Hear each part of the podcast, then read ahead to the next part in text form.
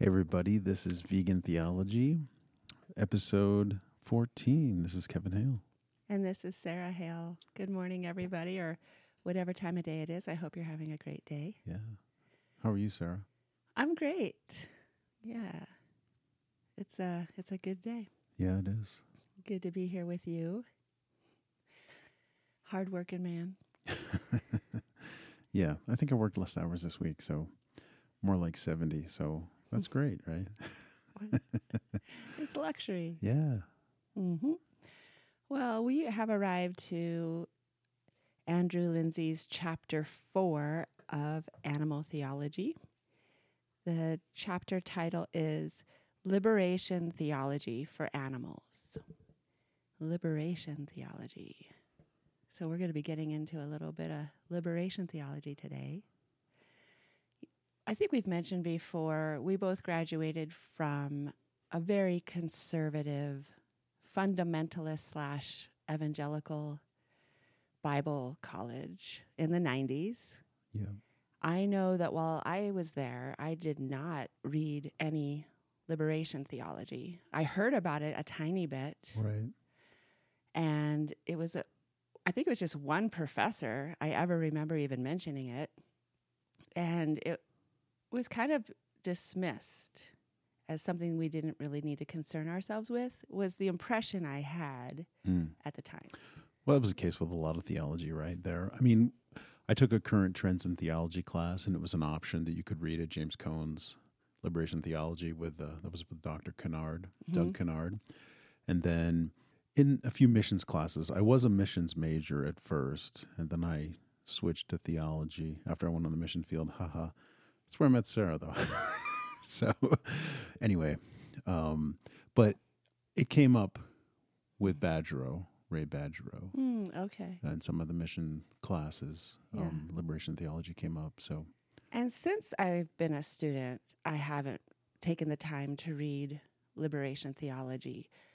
But whenever it crosses my mind, I think I have I've had this assumption. I bet you, especially given the way my theology has been developing, the direction my theology has been developing, I just have this assumption that I bet you I align pretty easily with liberation theology. yeah, no, I think we would.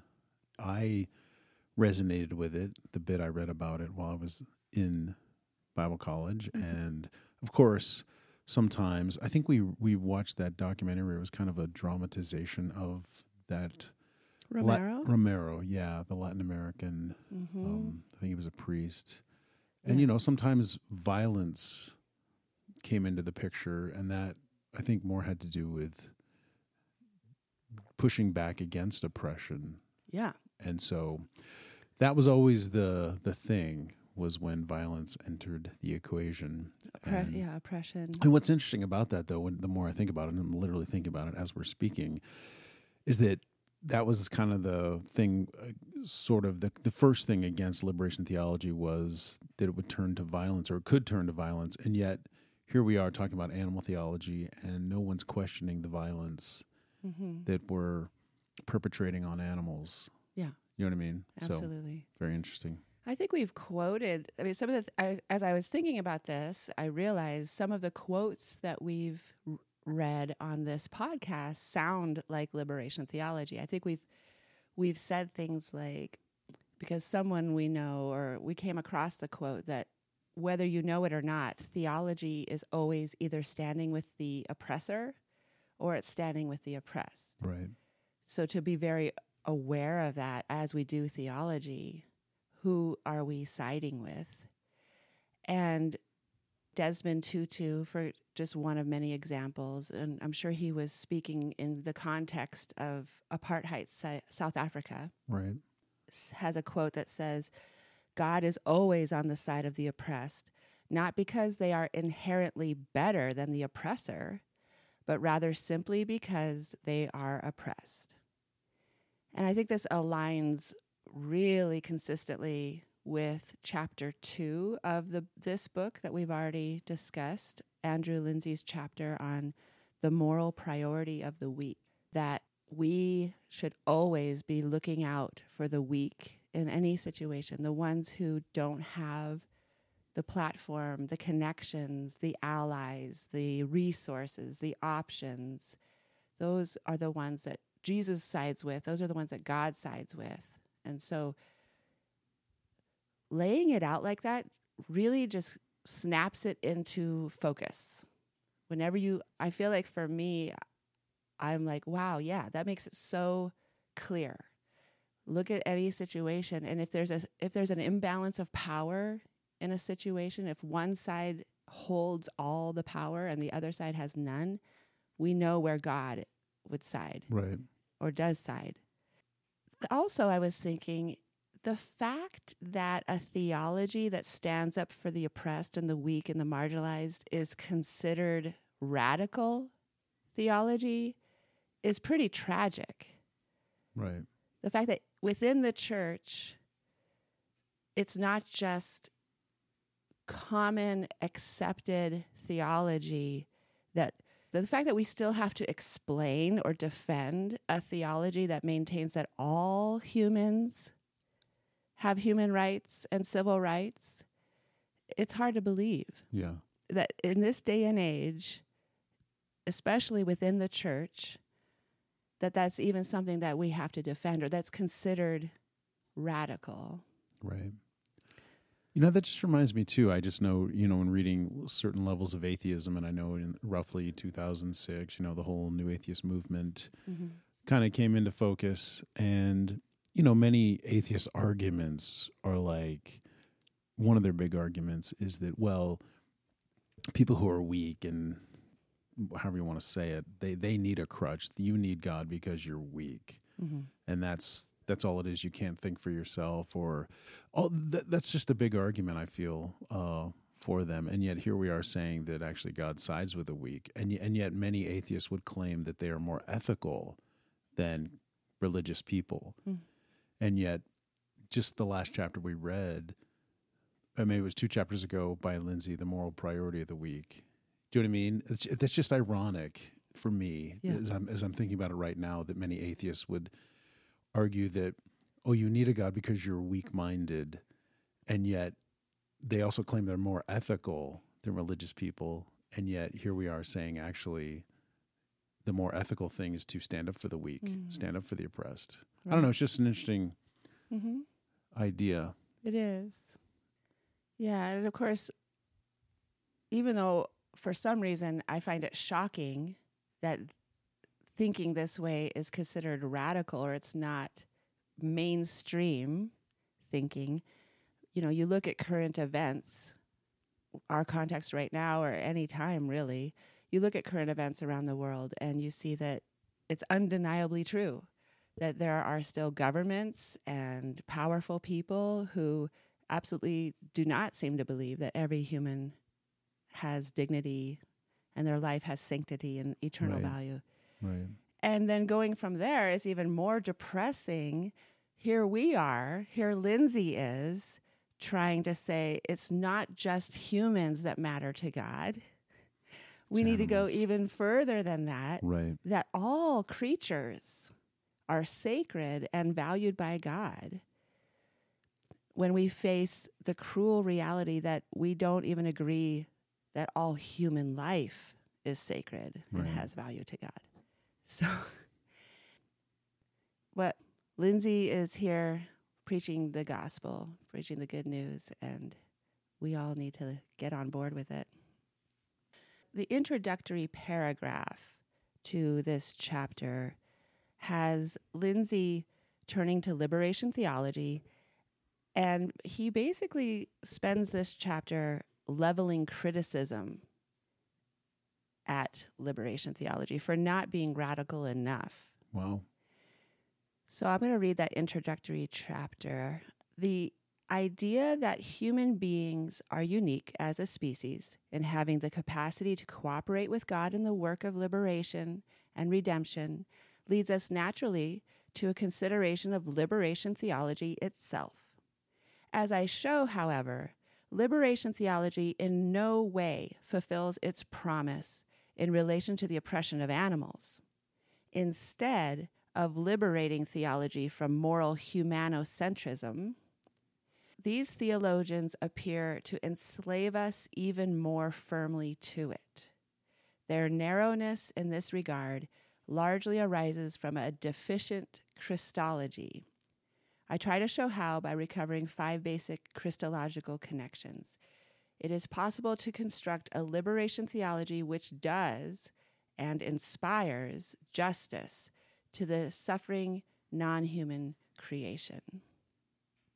I love that it seems like throughout this book, a common theme is coming back to a deficient Christology. He mm-hmm. continues to say a, a fully incarnational theology demands that we reevaluate how we treat, how humans treat animals. Right. Yeah, it's interesting because I feel the same way. The more we read Andrew Linzey's animal theology, the more I feel like he is developing or has developed a more robust theology that again we use the word consistency we use the word holistic and it's just funny because comparing it to some of the systematic theologies that we were i want to say trained in or that we took classes in at moody Bible institute specifically Charles Ryrie's basic theology, which was very proof texting kind of theology throughout. And there were others that we read. This seems way more robust, way more consistent. And I feel like it has an internal logic to it. And it's wonderful. It's actually, we've, I talked about logical consequences. I mean, the logical consequences of the gospel of a robust theology are going to incorporate all of creation and every one and every sentient being within that creation. So kudos to Andrew Linzey. Yeah. Yeah, I mean, we, we remember all the way back to chapter one, his criticism of Karl Barth was that it was a deficient Christology within Karl Barth that kept him from reverencing the creation that finds its source in Christ. So he's i remember the quote from chapter one was barth's theology too easily severs the connection between the revealing word and the cosmos in which that word is revealed so in this chapter linzey examines the writings of primarily two liberation theologians gustavo gutierrez and his pioneering work a Theology of Liberation, which was written in 1971. Also, the theologian Leonardo Boff and his writing, uh, namely St. Francis, a model for human liberation, written in 1981. Hmm. He says, this is some of his criticism, specifically of Gutierrez's work. I want to draw attention to what is, in effect, the narrowness of liberation theology. Liberation concerns oppressed peoples, humankind, growing in humanness.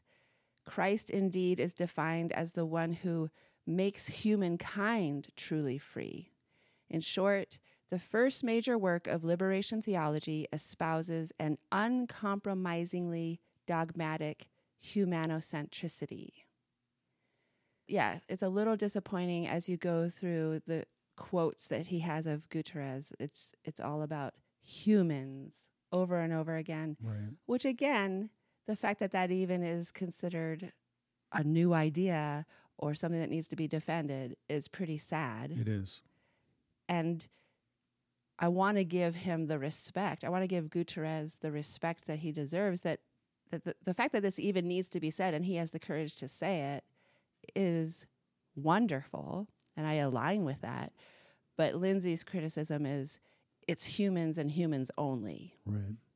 that have value in God's eyes. Right. For Gutierrez, like many other liberation theologians, salvation is closely linked with liberation, if not actually synonymous with it. But Gutierrez does not maintain this emphasis upon the inclusive nature of cosmic redemption. He continues Humankind is the crown and center of the work of creation and is called to continue it through its labor. to dominate the earth as Genesis prescribed, to continue creation, is worth nothing if it is not done for the good of humanity. If it does not contribute to human liberation in solidarity with all in history.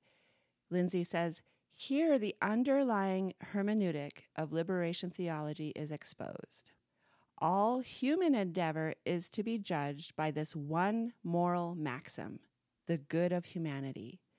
Neither is there any attempt at qualification. Any other endeavor is not only misdirected, it is worth nothing. Hmm. And as I read that, I think, yeah, that is the way a lot of humans think. That is the way I was brought up. That's a that's the way a lot of Christians think.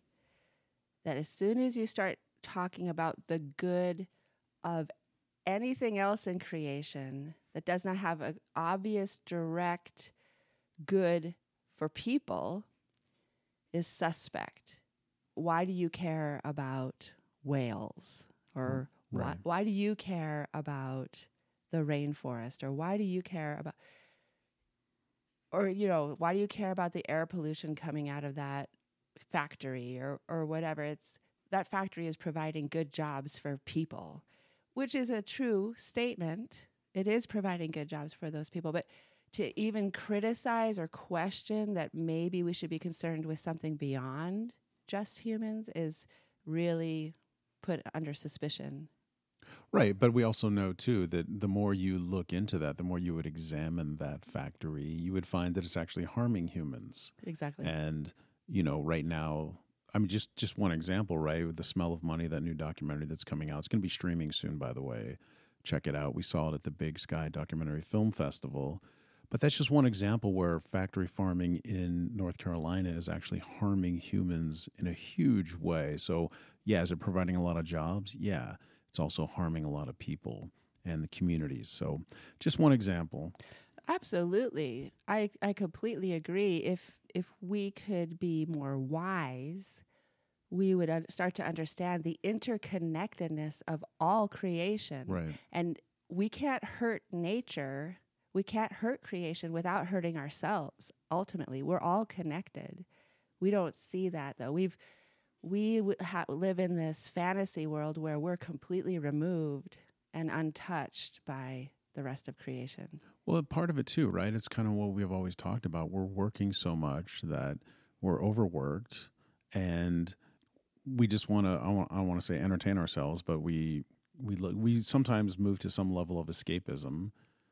Yeah. And and we don't have time to really dig in and examine mm-hmm. everything that's going on in the world and we're you know we're too concerned with our own selves and our own lives and our own survival really yeah and so that right there that's a massive imbalance it's a we, we dissociate which causes us to yeah be less right it, reflective but, but, it's our whole economic structure and our yeah. culture that that creates this imbalance where we don't have time to really examine and nobody and you know let's be honest i mean the powers that be don't really want us to examine the injustices and the inequities in these systems so anyway it's just a little aside i'll yeah. step down from the soapbox yeah according to the view espoused here our treatment of animals is not a direct moral issue at all only the good of humanity is acceptable as a criterion of moral worth indeed implicitly by the total lack of reference to the world of animals,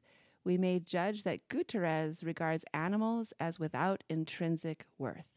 Nothing in any of his works suggests otherwise. In practice, this view means that we are right to treat animals as by and large we do treat them today as resources, as commodities, as means, as tools, as food, as supplies or suppliers. All such actions are justified so long as the good of humanity remains our aim. Mm. It is important to understand that far from enumerating some radical humanistic principle, Gutierrez simply reinforces, almost by sleight of hand, the historic dismissal of the claims of animals that has characterized both Christian and post Christian Western societies. Hmm. So again, like the on the one hand, he is radical for including all of humanity under the umbrella of God's love and care and the church's love and care within a, a liberation theology for people. But he has this major blind spot that there's more than just humans under God's care. Gutierrez fails to envision the possibility of moral oppression beyond the sphere of human to human relations.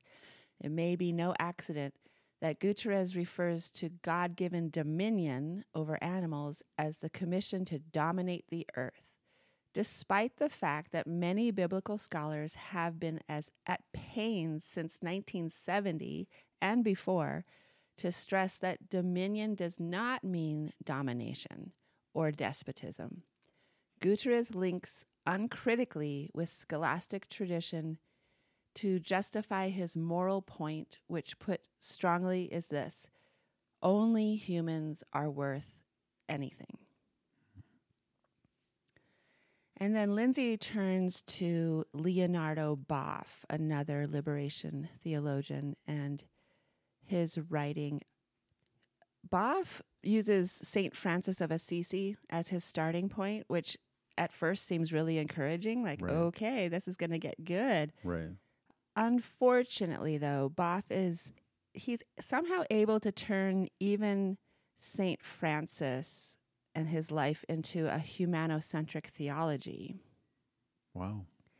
So let's take a look at Boff. He quotes Saint Bonaventure, who wrote a biography of Saint Francis. Right.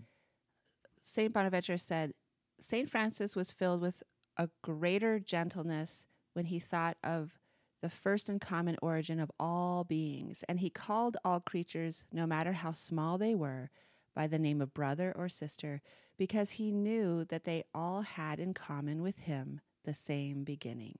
Hmm. So far, so good. But this is what Boff says about that. But what is the moral lesson to be drawn from St. Francis for animal liberation? You may ask.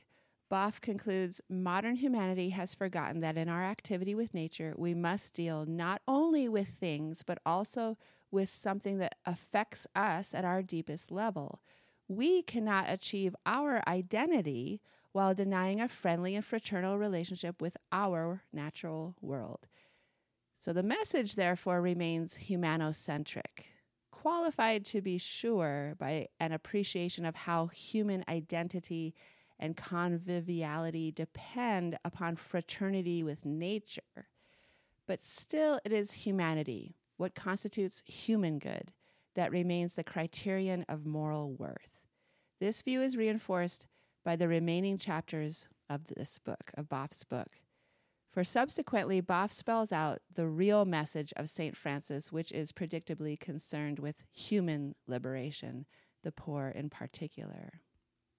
This reminds me of so many times, even our arguments for veganism are really selfish at the end of the day. And they're true that yes, we are all connected, and anything we do to the animal world, anything we do to their environments will negatively impact human life. And it's true that eating vegan is actually healthier for your body. You'll have more longevity and a better quality of life. And you know, all of these things are very true that there are many human benefits to living vegan. But if you think about it, there's a selfish element to those arguments. The real reason should be more of a morally just, uh, rooted in justice for and respect for God as well. Right. Kind of what we talked about last week the fact that God suffers with every suffering animal should be the motive, all the motivation we need to stop causing animal suffering. Right. I'm I'm with you. It's it just reminds me, you know, we do an, another show podcast for a local radio station, and we have another cohort who's a part of that, and she's consistently saying, "We're doing this for the animals. We're doing this for the animals," and of course. Hmm. I'm always wanting to talk about all the other reasons as well to build a what I would argue a foundation of of, of a big argument as to why we should be vegan from climate change to pollution to ecology to everything. And she's always like, no, it's about the animals. And so it's fascinating that here we are talking animal theology and it's, Mhm. and just your, your point right here. Yeah. You know what I mean? And from my point of view, I'm like, let's look at all the possibilities. of course. Let's build this, let's build this robust, massive foundational argument hmm that it covers every aspect of everything. And so good luck trying to tear that down. Do Oh, you know what I mean? totally. Yeah, because that's what I love about the vegan position, if you want to call it a position, is that no matter how you look at it, no matter what angle you come at it from, whether you're concerned about wildlife, species extinction, poor communities of, of humans, Right. human health, on and on you go, pollution, and from an animal ethics, animal rights perspective, Right. no matter wh- how you come at it, the answer is always very undeniably clear that it is the right, righteous, true position to hold. hundred percent. And and as we know, we both agree with that. No. And then let's build a more robust, all encompassing, holistic argument. Anyway, I'm I'm hundred percent in agreement. Yeah. And it's just I find it fascinating that she's like, let's not talk about all that other stuff. Let's just talk let's focus on the animals. And I'm like, Mm. why wouldn't you want to build a larger argument? And I get it. Don't get me wrong. I get what's happening here. I get what we're saying. It, there should be no other reason than that this is God's creation. Or we shouldn't need all the other reasons. But right. but yeah, they are they they are true. All those other reasons. For sure. Yeah. So Linzey wants to say about this in his mind, and I guess in our mind as well, this misuse or misrepresentation of Saint Francis. He says, but one conclusion that can be safely drawn from what we know of St. Francis and his life and teachings is this humanocentricity is deficient. Concern for animals, for all the aspects of the created world, is essential not because these things are pleasing to us uh, humans, though pleasing at least sometimes they may truly be, but because they originate with the Creator. The line from St. Bonaventure is much more revealing than Boff admits. It is precisely because of the common origin of all beings with God that all creatures have value and may therefore be termed brothers and sisters. Only God and not man is the measure of all things. So Linzey finishes up his criticism of Gutierrez and Boff with this statement. The criticism that should be made of this liberation theology is not only that its concept of liberation is too narrow, ineluctably it follows that such narrowness results itself from a constricted and exclusive theology. Hmm. So, not just their idea of liberation is too narrow, their theology is too narrow. And this is where he gets into his Christology, which again it seems to be what he continues to come back to. One way forward could be to show that without forcing their text, liberation theologians frequently define the oppressed in terms that could well apply to animals. If the biblical meaning of the poor, for example, is one who does not have what is necessary to subsist, as Gutierrez suggests, it would not be difficult within the terms of this definition to find many non human animals whose lives are deformed, stunted, and deprived of their natural capacities to exist. Among them, incidentally, should be counted the 45 million laying hens in this country, kept permanently on sloping wire mesh, unable to spread even a wing, and confined in conditions of semi darkness. Another way forward could be to show how a frequently used concept like neighbor includes what its biblical sense intends, namely those who exist alongside us. And it is not infrequently that non human animals are our neighbors. So I like, he, he brings out two things that I like here. That if we define the poor as those who do not have what is necessary to subsist, then we have to include farmed animals in there Hmm. under that biblical definition of the poor. And if we define neighbor in its biblically intended sense, that those who are existing alongside us, we have to include animals in that definition as well. Yeah, very nice. All right, so he has five points about Christology. So we're going to go through those. Let's do it. Number one, Christ as co creator. So, as we know, our theology says that Christ was present at creation and all things came through him, the Word. If this is true, Christ is not only of significance to human beings, but as Logos, the decisive fact of being for all creatures.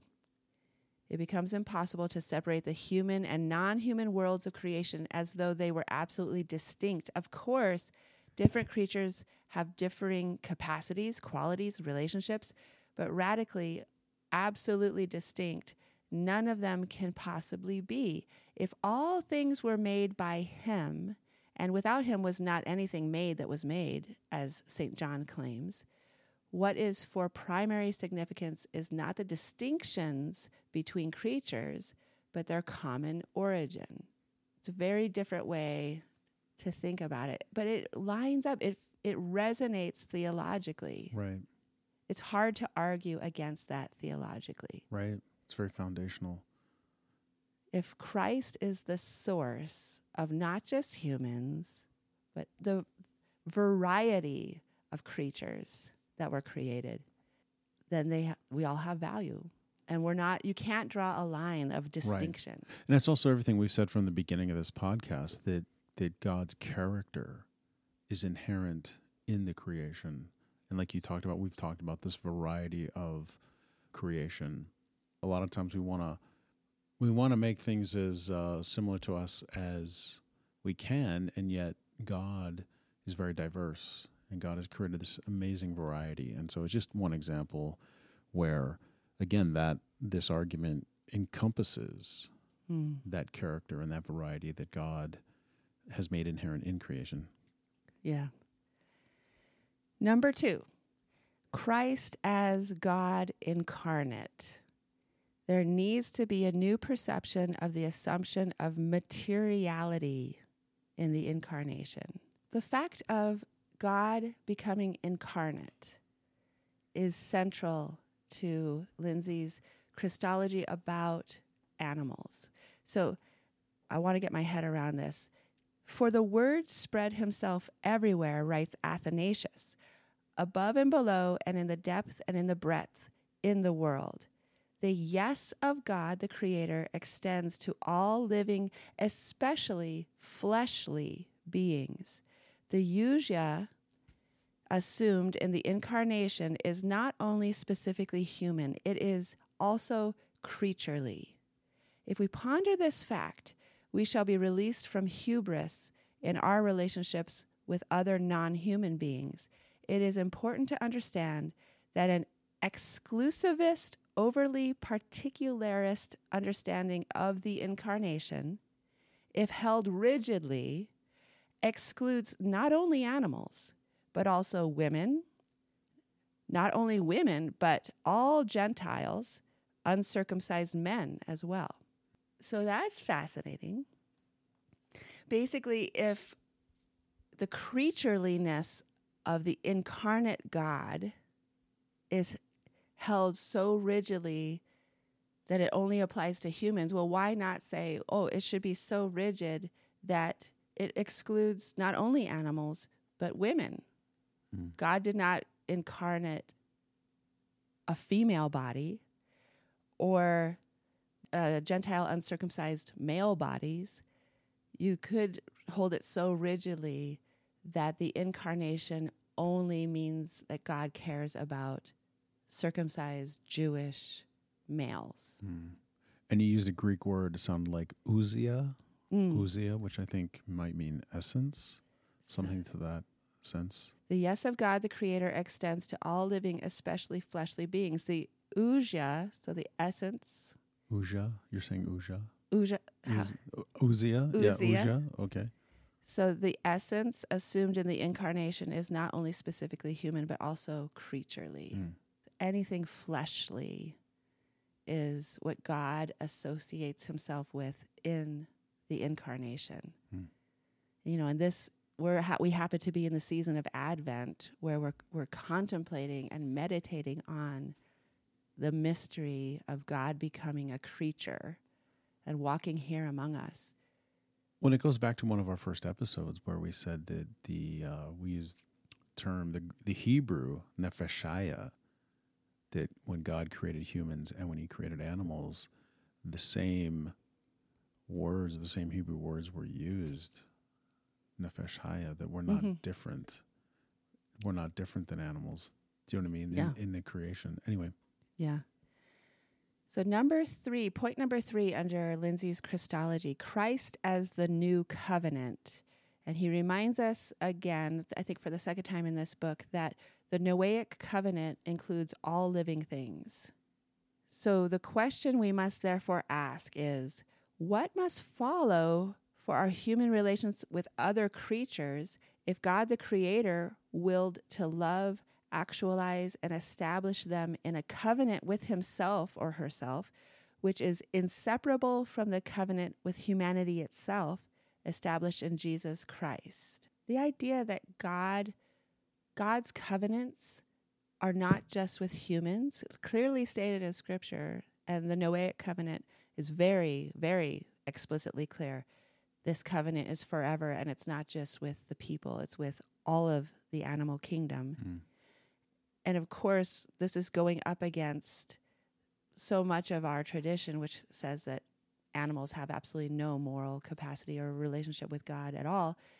Linzey says, in opposition, we need to posit the appropriateness and spiritual significance of God's all embracing covenants. An understanding of the mystery of God's love, which excludes in principle all other life forms, is profoundly impoverished. And here he quotes from Dostoevsky or Brothers Karamazov. oh yeah, great book. He quotes uh, the character Father Zosima, the priest. hmm So he says, Father Zosima's advice in Dostoevsky's The Brothers Karamazov is a good antidote. The quote is Love all God's creation, the whole of it and every grain of sand. Love every leaf, every ray of God's light. Love the animals, love the plants, love everything. If you love everything, you will perceive the divine mystery in things. And once you have perceived it, you will begin to comprehend it ceaselessly, more and more every day, and you will come to love the whole world with an abiding, universal love. Mm. So again, Christ as the new covenant, a covenant with God that does not just include humans, but all of his creation. Yeah. Number four, Christ as the reconciler of all things. Although Barth does not go as far as Athanasius in his significant claim that Christ is the Savior of the universe, there is even in Barth at least one enlightened moment when he seems to claim something very similar. The truth is, he writes, that he is Lord and servant who lives not for himself, but for the sake of the creaturely world and humanity, for their deliverance. And thus the order of reconciliation is also the confirmation and restoration of the order of creation. Christ is the reconciler of all things. I like the, the fact that he uses the word order. Yeah, I was just gonna say that's amazing.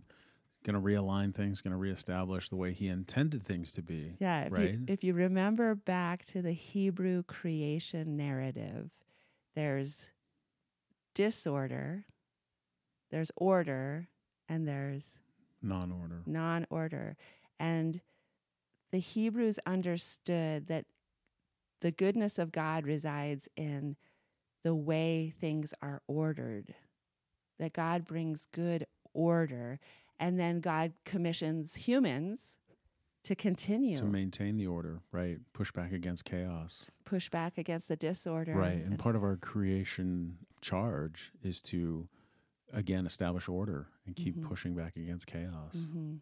And God's order is, yeah, reconciliation Right. of all things. So, so that was Christ as the reconciler of all things. And then the last point that Linzey brings up in his Christology is number five Christ as our moral exemplar. It is here that we reach the crux of the matter. Liberation theologians are keen to see Jesus Christ as the liberator par excellence. Jesus takes sides with the poor and the oppressed. He makes his own interests of the poor, the sick, the lepers, the sinners, the tax collectors, the Samaritans, argues Sobrino. The crucified in these crucified persons weeps and cries out, I was hungry, in prison, naked. It is difficult to dispute the force of the connection made here. So, this last point, Christ as our moral exemplar, Linzey says, in the light of this, we have to ask again the central Christological question. If the omnipotence and power of God is properly expressed in the form of catabasis, which is humility and self sacrifice, why should this model not properly extend to our relations with creation as a whole and animals in particular? If liberation theologians are right in locating concern for the poor, the captive, and the vulnerable as the especially right concerns of those who follow Christ, then why is it that the suffering of non human animals should be regarded as a matter of so little consequence?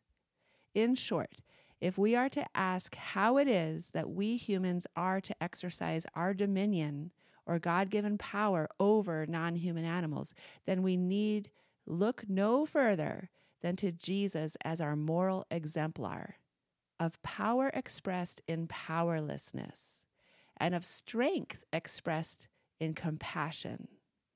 If self costly, generous loving is the hallmark of true discipleship, then we have to ask what grounds we have for excluding animals from this proper exercise of Christian responsibility.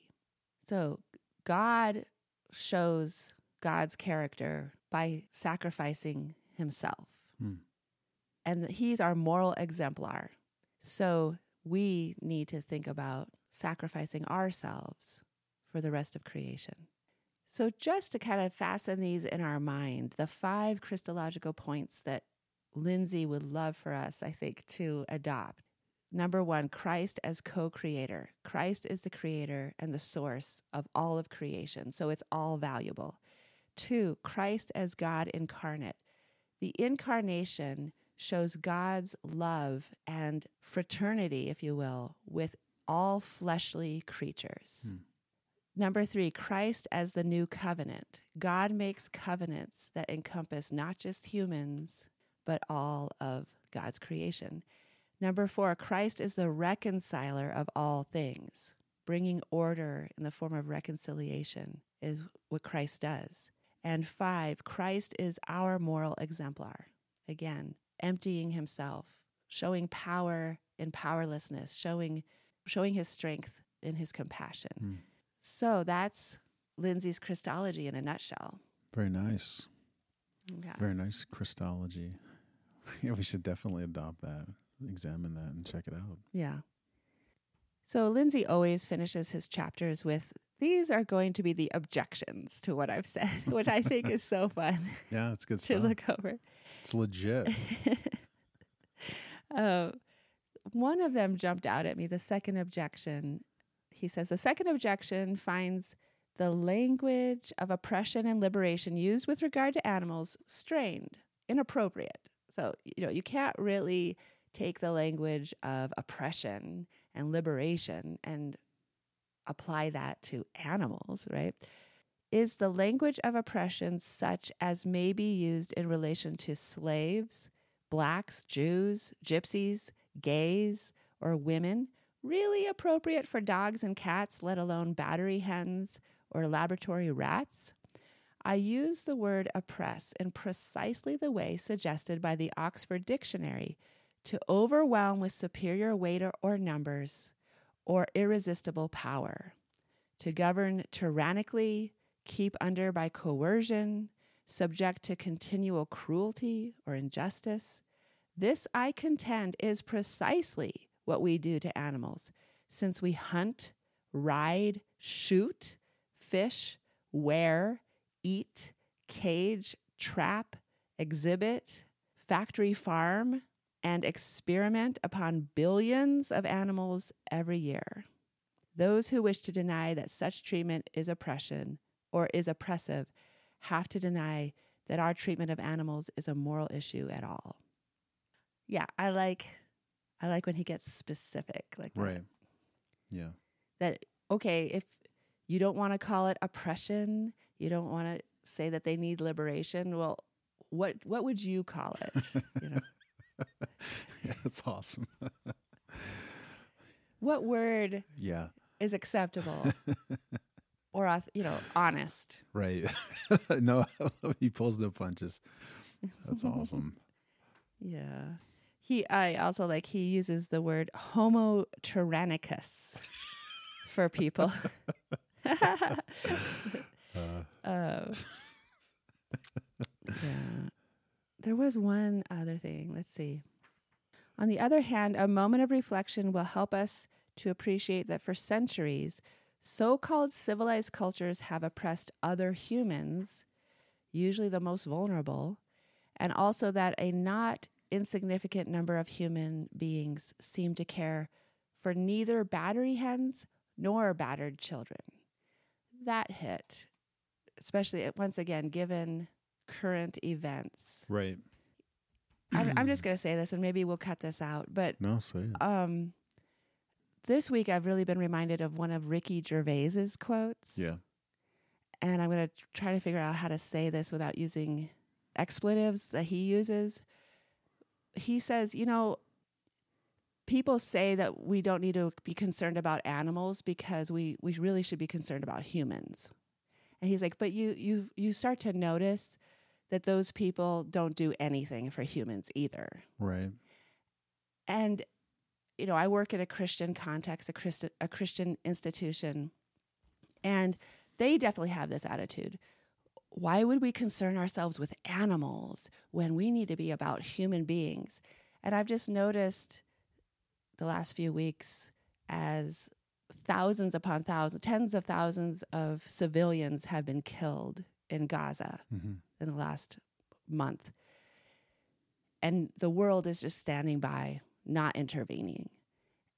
And it really hit me because here at my Christian institution, nobody is saying a word. Right. It's not uh, something that's uh, culturally appropriate to even bring up at my Christian institution that these civilians are being murdered.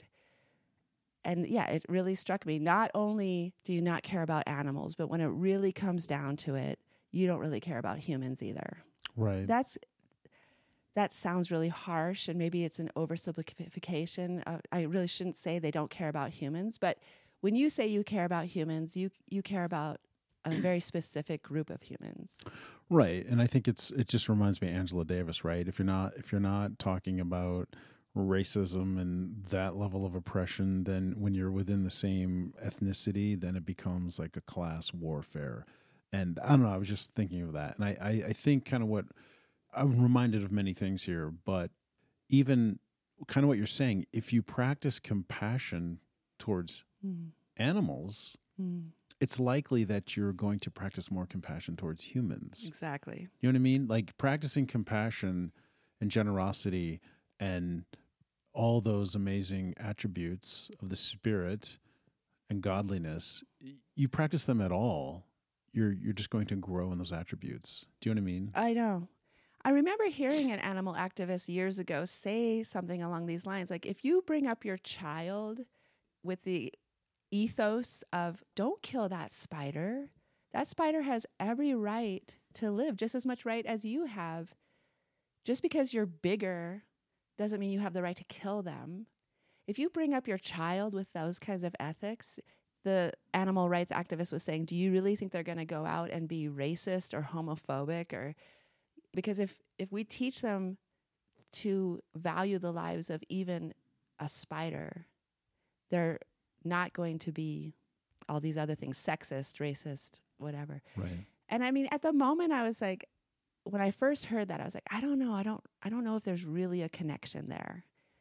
But more and more I am convinced that that is true. What you just said, the more we are consistently seeing the value of all creation, the more when when there is injustice towards a different group of people or whatever, we cannot countenance it. Or We, species, yeah. yeah, we cannot stand by and not feel the fact that this is wrong. This is an injustice and it needs to stop.